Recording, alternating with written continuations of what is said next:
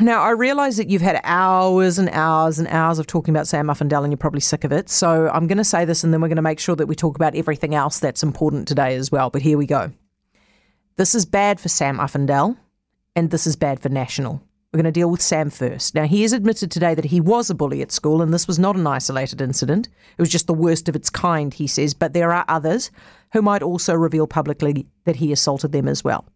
Now, of course, he shouldn't be punished as a 38 year old for what he did as a 16 year old. 16 year olds make bad decisions. We know that. That's why they don't go through the, the adult court system. It's why we don't let them vote. It's why we don't let them buy alcohol.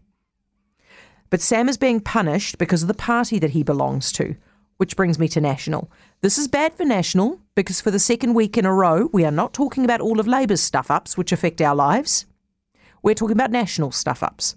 And this is a national stuff up because they should not have selected Sam Uffindell at this point in time. They know they have a PR problem for recently selecting badly behaved young men. Andrew Falloon, who sent a, a sex to a young woman.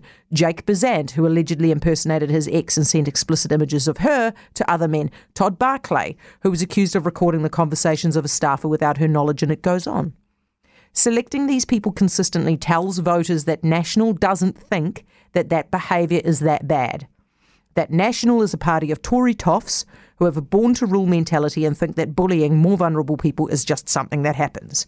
Now, I'm not saying that that is the attitude of the party. I am saying that is the impression that some voters are getting.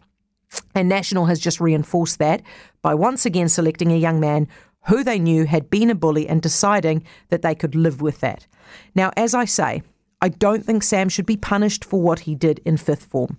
But Sam isn't being punished for what he did in fifth form. Sam is being punished for his party's selection history. And unless National wants future MPs to also go through this level of meteor scrutiny, the National Party is going to have to start to raise the bar on what they tolerate in candidates' personal histories.